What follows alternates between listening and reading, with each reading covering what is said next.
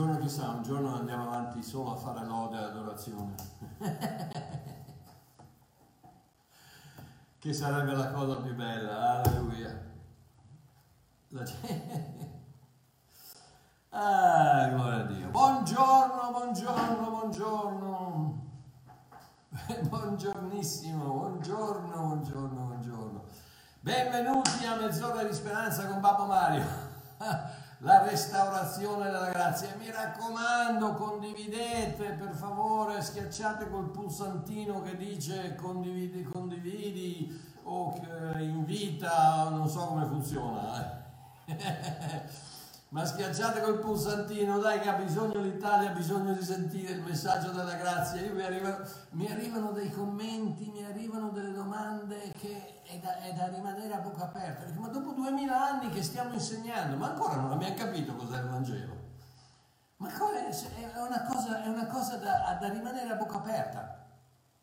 Sono, sono, decine, centinaia, migliaia di, di anni che stiamo insegnando questo, questo libro e ancora la gente mi viene a dire ma sai qual è il, il, il peccato imperdonabile? Oh, ma, ma, ma, sai, Signore, io non lo so perché io devo, il mio pastore mi dice che se non mi comporto bene il Signore gira la faccia e non mi vuole, ma siamo impazziti, siamo come... Ok, va bene, quindi schiacciate il bottoncino, mi raccomando. Oh, incominciamo una nuova, abbiamo, ieri, ieri abbiamo incominciato una nuova serie sulla Costituzione del credente.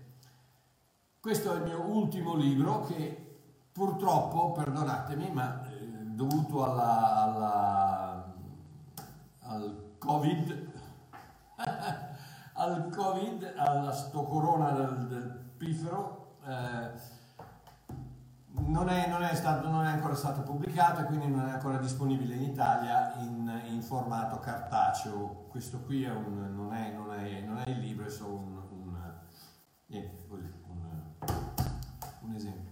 Ma è però disponibile in formato PDF, per cui se non vi dispiace leggerlo sul telefonino o che magari anche potete stamparlo, quello che è, andate sul mio sito www.ilsuovillaggio.com e vedete che c'è, il, c'è questo, questo, libro.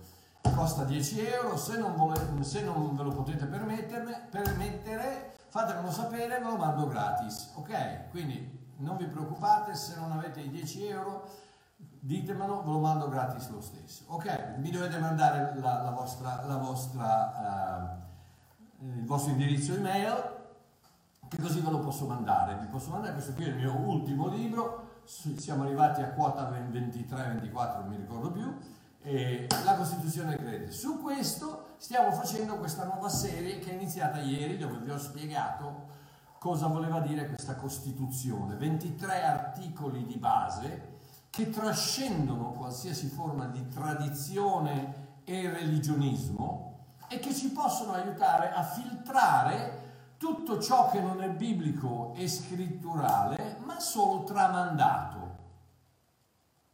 Una Costituzione creata per vedere dottrine, messaggi dal pulpito, video, leggere libri o ricevere qualsiasi altra forma di insegnamento o indottrinamento attraverso le lenti dell'amore e della grazia.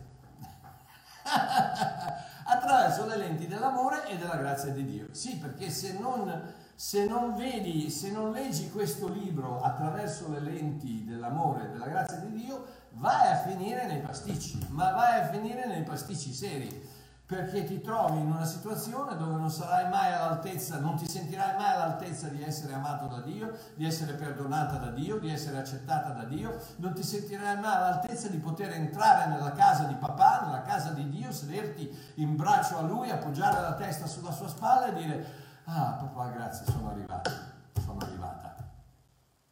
E questo è fattibile, questo è fattibile, la religione, il religionismo non te lo dice, ti dice una manica di menzogne, il religionismo mente, bugie tremende soltanto per il desiderio di poterti controllare e manipolare, ma l'amore di Dio ti lascia libero, l'amore di Dio ti lascia libero, completamente libero di amare, di odiare, di scacciare, di volere, di rifiutare, perché l'amore lascia liberi. Ma il momento in cui tu ti senti libero, ah, gloria a Dio, quello è il momento in cui ti innamori. Ti innamori di un Dio meraviglioso che ti ha amato così tanto, che ha dato la sua vita per te duemila anni fa, perché tu potessi passare l'eternità con Lui. Guarda, tu, sì, proprio tu, proprio io, proprio, proprio pieno, pieno, di errori, pieno di sbagli, pieno di scemate, pieno di peccato, pieno di qua, pieno di là, sì, io, Mario Marchiò, passerò l'eternità, anzi già la sto passando perché questo momento della mia vita fa parte dell'eternità, quindi come dice Paolo nella lettera agli Efesini, sono già seduto nei luoghi celesti alla destra del Padre e così sei tu se sei un cristiano. Ma passerò l'eternità alla presenza di Dio. E voi, io veramente, poi adesso, poi adesso partiamo, questo magari sarà un po' più di mezz'ora. Intanto, cosa c'è di, di strano? Eh, io ho una mente un po', un, po', un po', strana, no? mi manca un po' un bullone in giro di là. Non è abitata molto bene. E, e allora ogni tanto penso, ma, ma, ma, ma cosa, cosa, cosa farò per tutta l'eternità? Ma vi rendete conto cosa c'è che posso fare per tutta l'eternità che dopo, che dopo i primi 4.000 anni non mi annoio? E sapete cos'è? Quello che puoi fare è l'immensità di Dio, di questo universo. Hai mai guardato que- quelle fotografie dell'Hubble telescope, del telescopio Hubble che ha fatto National Geographic, dove ci sono, dove ci sono miliardi e miliardi e miliardi e miliardi di galassie e non, hanno ancora, non, hanno ancora, non sono ancora riusciti a, a, mappare l'universo per dirci quante ce ne sono, quante, no, no. E noi cosa faremo? Noi andremo in giro a scoprire, questo ce lo dice la Bibbia, passeremo l'eternità a scoprire la bontà, la grandezza, la potenza, l'enormità di un Dio che non ha inizio e non ha fine.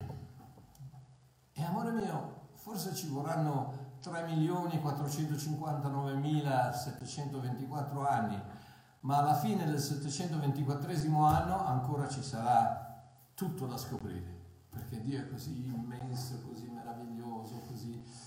State a sentire, la gloria di Dio è l'uomo perfettamente vivo, non lasciatevi mentire, non, non, non, lasciatevi dire le bugie da, da, da, un religionismo morto, stagnante, puzzolente, che non serve a niente. Ricordatevi, la gloria di Dio è l'uomo perfettamente, completamente, totalmente vivo. Quella è la gloria di Dio. Quindi vivi, goditi la vita, goditi la vita e goditi questo Dio che ti ama così tanto. Amen. Ok, eh, partiamo. Allora, oggi articolo, articolo primo della Costituzione del credente. Il primo articolo è il perdono per il cristiano è istantaneo, totale e eterno. Articolo 1, articolo primo della Costituzione del credente. 23 eh, articoli di base sulla quale bisogna costruire la nostra relazione con Cristo guardando tutto quanto attraverso le lenti della grazia e dell'amore. Il perdono per il cristiano è istantaneo, totale e eterno. Ok? Leggiamo Colossesi 2. Colossesi 2, come, come spero che voi sappiate, io baso tutti i miei insegnamenti non sul, su quello che ha detto il pastore americano piuttosto che l'evangelista tedesco, piuttosto che il, il profeta o apostolo messicano, eh, eccetera, eccetera, o magari l'apostolo italiano, perché eh, poi ci sono anche quelli, eh, si chiamano app. Eh, ok, va bene, comunque no, non mi baso su quello, mi baso su questo. Ok, allora vediamo cosa dice, cosa dice questo e vediamo cosa, cosa dice a riguardo questo perdono che per il cristiano è, per il credente, per il cristiano, per il figlio di Dio, è istantaneo, totale e eterno. Colossesi 2, 13, 14. Dice questo. E con lui Dio ha vivificato voi che eravate morti nei peccati e nell'incirconcisione della vostra carne, perdonandovi tutti i peccati egli ha annientato il documento fatto di ordinamenti che era contro di noi e che ci era nemico e l'ha tolto di mezzo inchiodandolo alla croce. Ok? okay. Vediamo di estrapolare un paio di punti da questa meravigliosa scrittura. Ok? Prima, voi che eravate morti nei peccati. Oh, Paolo ci fa chiaramente capire che la nostra condizione pre-Cristo non era una di difetto, di mancanza, di, ineguate, di ineguatezza. No, non eravamo, non eravamo eh, cattivi, brutti, malvagi. No, la nostra condizione pre-Cristo era la morte. Eravamo morti, spiritualmente morti. Voi che eravate morti nei peccati spiritualmente morti. Quindi non era una, questione, non era una, situazione di, di, star male, di non essere all'altezza, di essere inadeguati o che mi manca qualcosa. No, Mo, morto sei e morto resti. Morto, morto, morto, morto non, non, non vuol dire morto. E dovuta a cosa? Dovuta al peccato. Voi che eravate morte nei peccati. E come tutti sanno, spero, i morti non hanno bisogno di lezioni di moralità su come non peccare più. Non hanno bisogno che qualcuno, che qualcuno dal pulpito punti un dito nodoso e artritico e dica devi smettere di peccare perché sennò Dio ti toglie la salvezza. Non, non hanno bisogno di quello. Un morto, amore mio, ha bisogno di una cosa e una cosa sola, che si chiama la vita. Ah, non puoi insegnare a un morto come comportarsi bene. Un morto ha bisogno di vita. Quindi Paolo dice, voi che eravate morti nei peccati, quindi la condizione pre-Cristo non era quella di mancanza o di inadeguatezza o quello che sia, era, era una questione di morte. La, la, il problema dell'uomo non è, non è non essere all'altezza, ma è non essere vivo, essere morto nel peccato.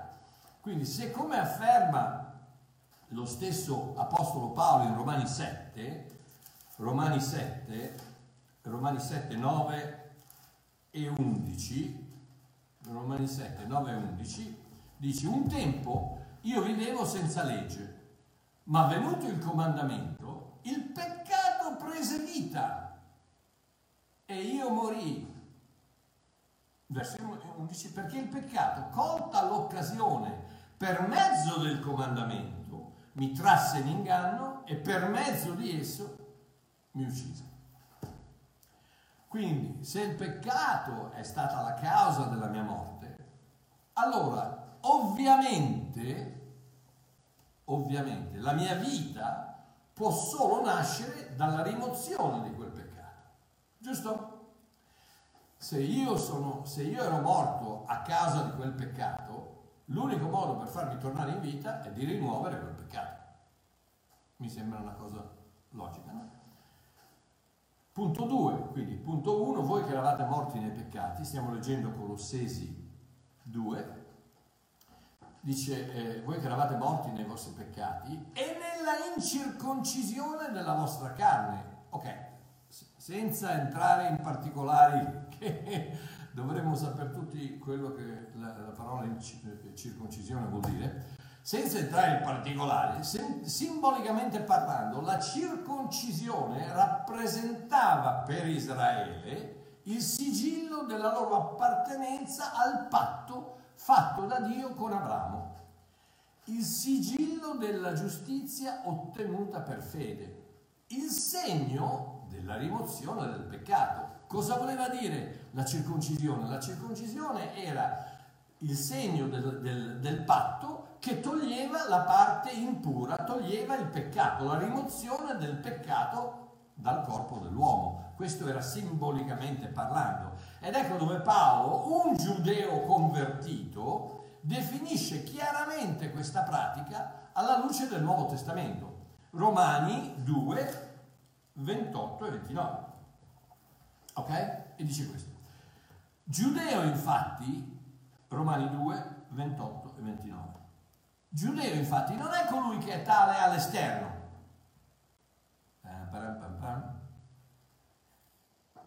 A tutti, a tutti quelli, vabbè, lasciamo perdere. Giudeo infatti non è colui che è tale all'esterno e la circoncisione non è quella esterna nella carne. Ah, io adoro, adoro, gli ebrei, adoro Israele, ci sono stato, è, una cosa meravigliosa, ma amore mio, smettila, smettila di mettere Israele al posto del sangue di Cristo, smettila di, di, di, di seguire le feste ebraiche, lo Shabbat Shalom, le, le, le, Giudeo infatti non è colui che è tale all'esterno, e la circoncisione non è quella esterna nella carne, ma giudeo è colui che lo è interiormente e la, la circoncisione è quella nel cuore, nello spirito, non nella lettera. Di un tale giudeo la lode proviene non dagli uomini, ma da Dio. Vedi che tutto un tratto siamo usciti dal mondo di Israele e siamo entrati nel mondo di Cristo. Perché la circoncisione non è quella che fai nel tuo corpo, è quella che fai nel tuo cuore. Non è quella che è riconosciuta dall'uomo, è quella che è riconosciuta da Dio. In altre parole, è Dio che vede il cuore circonciso, il peccato rimosso e la sua giustificazione attraverso la fede in Cristo. In quanto Galati 6:15 afferma, infatti in Cristo Gesù tanto la circoncisione che l'incirconcisione non sono nulla. Frena, leggi la Bibbia, non stare a sentire quello che dicono gli altri, neanche quello che dice Mario Marchiò. Stai a sentire quello che dice la parola di Dio e cerca, chiedi allo Spirito dentro di te di aiutarti e magari potrà usare le mie parole, ma è, lo Spirito dentro di te che ti cerca di spiegare cosa vuol dire. Senti, Infatti, in Cristo Gesù, in Cristo Gesù, tanto gli ebrei che i pagani, la circoncisione che l'incirconcisione, non sono nulla.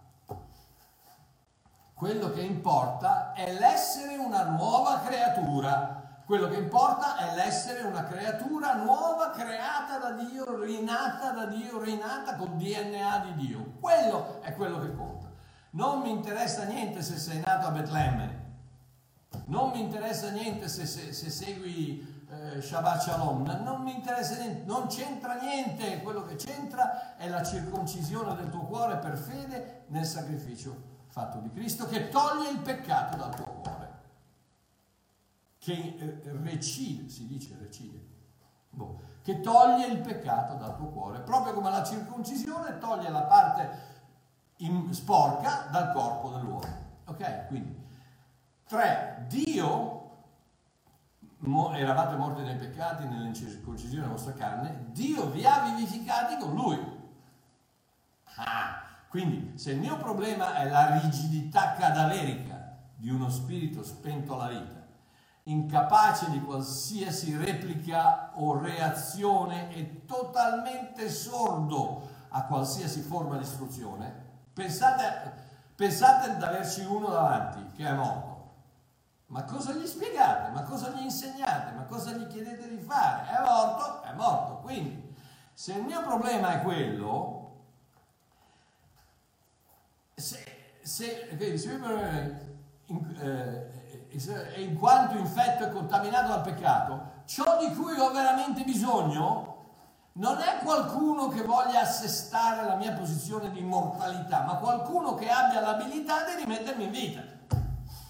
Non è uno che mi viene a dire sei un peccatore, sei un disgraziato, va all'inferno, ma no, è uno che deve venire a dirmi guarda, qui c'è un bicchiere di vita, bevito. La grazia offre, la fede riceve. Non è difficile. Cristo sulla croce ha prodotto vita. Anzi, perdonatemi, Cristo sulla croce ha iniziato il procedimento, perché sulla croce ha preso su di sé tutti i miei peccati, quindi ha, mi, ha, mi, ha, tolto il peccato da dosso. poi è stato sepolto ed è risorto e della sua risurrezione ha prodotto quella vita di cui ho bisogno, perché io sono risorto in lui, lui è morto sulla croce, ha preso il mio peccato, la incirconcisione della mia carne, ha preso la, la mia parte immonda, l'ha presa su di sé, l'ha presa, l'ha portata nella terra, nel posto maledetto nella terra lo, ed è risorto dandomi la, quella vita di cui io avevo bisogno. Oh, gloria a Dio, è così semplice.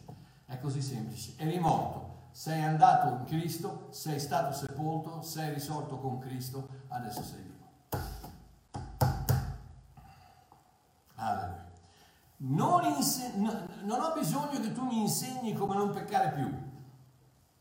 Non darmi una lunghissima, una lunghissima lista di cose da fare e da non fare non redarguirmi per la mia posizione attuale di peccatore, no, unicamente rimettimi in vita. E questo è proprio quello che Gesù è venuto a fare. Giovanni 10:10, 10, io sono venuto perché? Sono venuto per iniziare un nuovo credo, una nuova religione, per, per, per fondare la Chiesa, per... no, io sono venuto perché possiate avere la vita e possiate averla in abbondanza. Cosa vi ho detto prima? La gloria di Dio è l'uomo interamente, pienamente, totalmente, perfettamente vivo.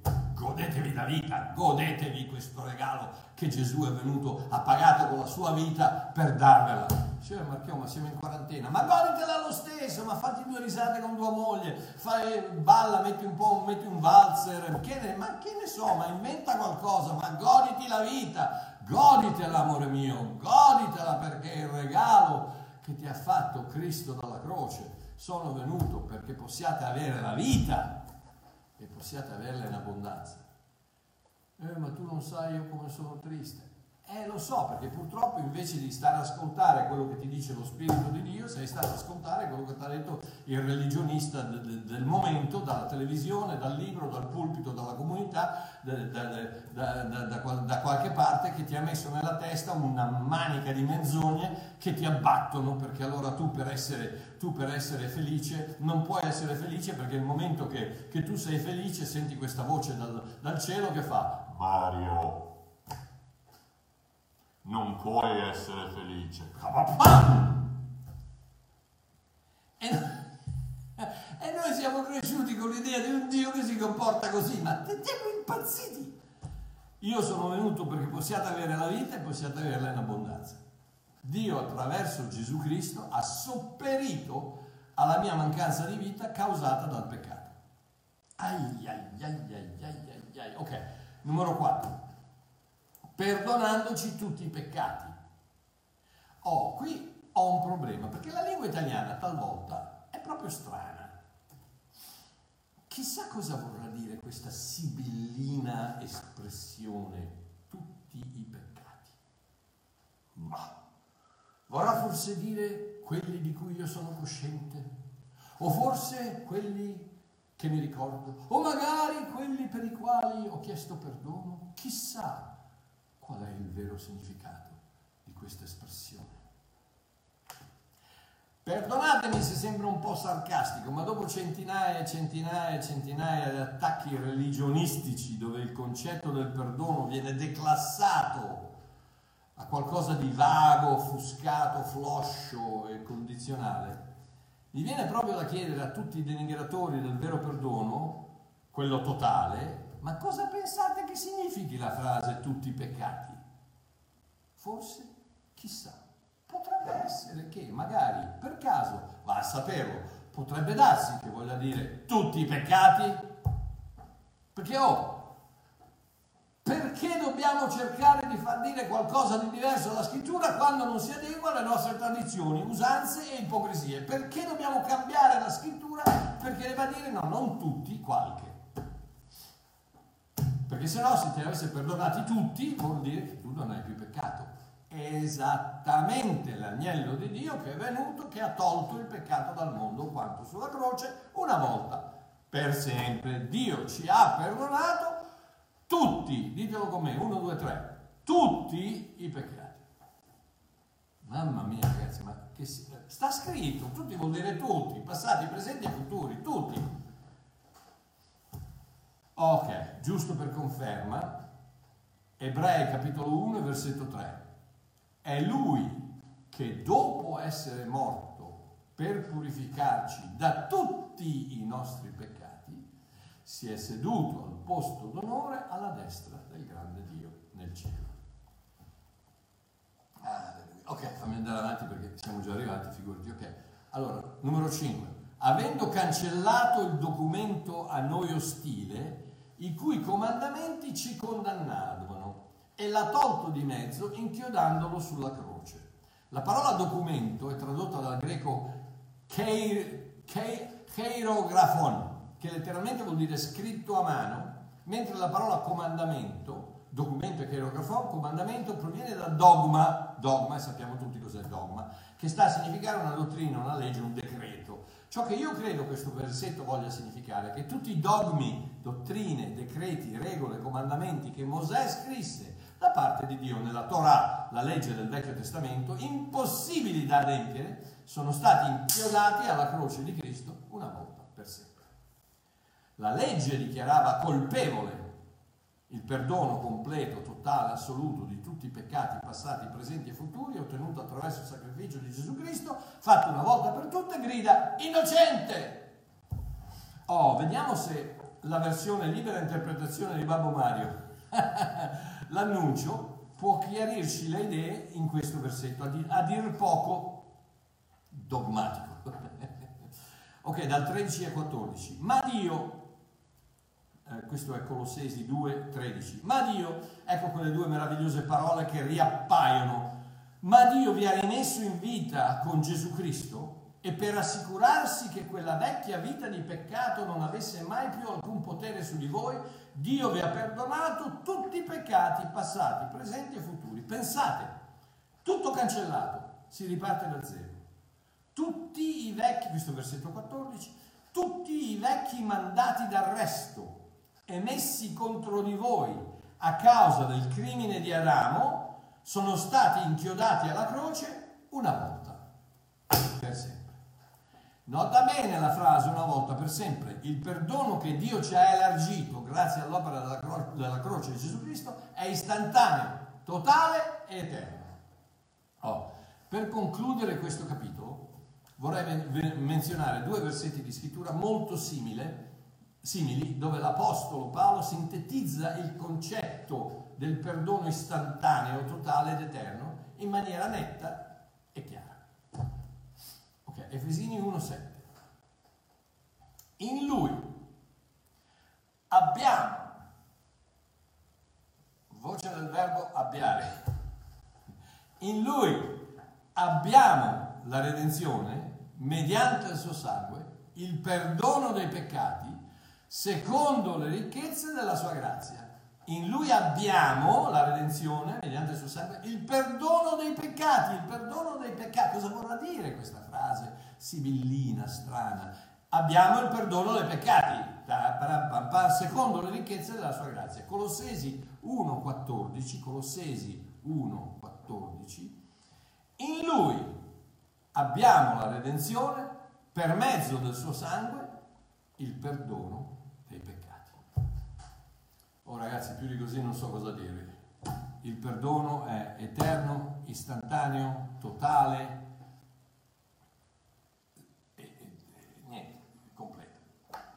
In lui, grazie a quanto Gesù Cristo ha fatto sulla croce, abbiamo, non avremo, abbiamo, adesso, non avremo un giorno, chissà, magari in cielo quando, no, in lui abbiamo, adesso, il perdono dei peccati, tutti, istantaneo, totale e eterno. Quindi, per chiudere, in chiusura, l'articolo primo della Costituzione del credente, l'articolo primo della Costituzione del credente dichiara che se il messaggio che viene predicato, le istruzioni che vengono impartite o la dottrina che viene insegnata non affermano che il perdono di Dio per i credenti è istantaneo, totale e eterno, tali affermazioni sono incostituzionali. Amen. Abba papà, grazie, grazie, grazie, grazie, grazie che mi hai perdonato una volta per sempre e non ho bisogno ogni giorno di venirti a chiedere scusa quando sbaglio, perché sono tuo figlio sono tuo figlio e tu mi guidi, mi guardi, dal di dentro mi guidi, mi, mi, mi disciplini, mi istruisci, mi, mi guardi, mi, dirigi. Grazie, grazie, grazie Abba Papà. Benedici l'Italia, benedici ogni, ogni persona che sta guardando, quelle che guarderanno in futuro, sbatti quel virus maledetto all'inferno da dove viene una volta per sempre. Grazie papà di quello che già sta succedendo nel mondo. Alleluia. Vi voglio bene, gloria a Dio, un abbraccione e ci vediamo domani per l'articolo secondo